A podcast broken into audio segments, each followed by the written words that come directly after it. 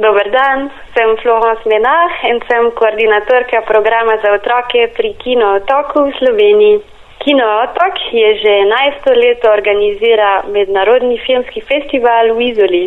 Že tri leta imamo tudi program namenjen za otroke, torej že tri leta sodelujemo z Evropsko filmsko akademijo za dan mladega filmskega občinstva. Letos bomo v Art Kino Odeon v Izoli gostili okrog 50 mladih med 12 in 14 letom starosti.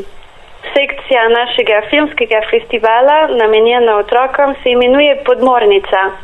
Letos bo potekala med 1. in 7. junijem in ob tej priložnosti lepo vabimo družine z otroki starimi med 3 in 15 let naj nas obšejo. Med tednom bomo predvajali šolske projekcije in imeli delavnice, čez vikend pa si bomo ogledali projekcije mladih filmskih ustvarjalcev. Sodelujemo s številnimi partnerji v Sloveniji in čez celo leto izvajamo filmsko vzgojo v Ljubljani.